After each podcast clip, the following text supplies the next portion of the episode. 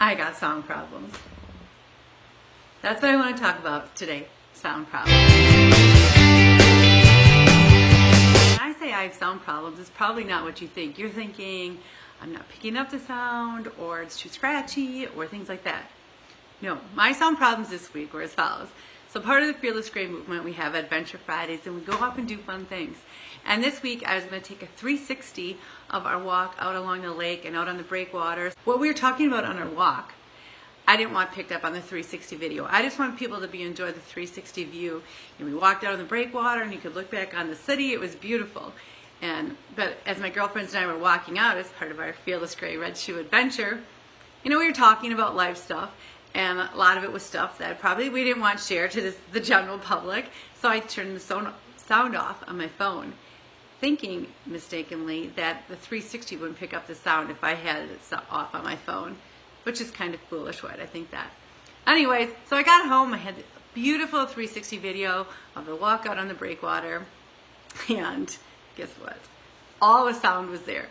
Now, what I can do is learn how to remove the sound from the, the 360, and I would be able to do it from a regular video, but I don't know how to do it from a 360 yet. So my beautiful day of walking out, getting a 360 view of the lake, wasted. Now, why do I tell you this? Um, my tip for you is when you're trying something new, make sure you have the sound pre-tested, which is what I learned. All right, fictionalization today. Our fictionalization today is not me, an attorney, and he wants to use Facebook Live to grow his client base. And so this week we're talking about top five. So our attorney, who not me, could use top five way top five things to do when you're pulled over. Top five things to do before you start a divorce. Top five things to do when your neighbor's dog keeps pooping in your yard. Okay sorry.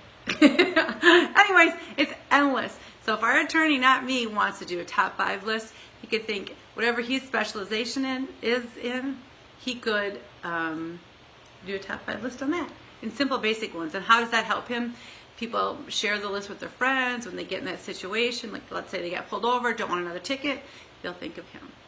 Finally, connect.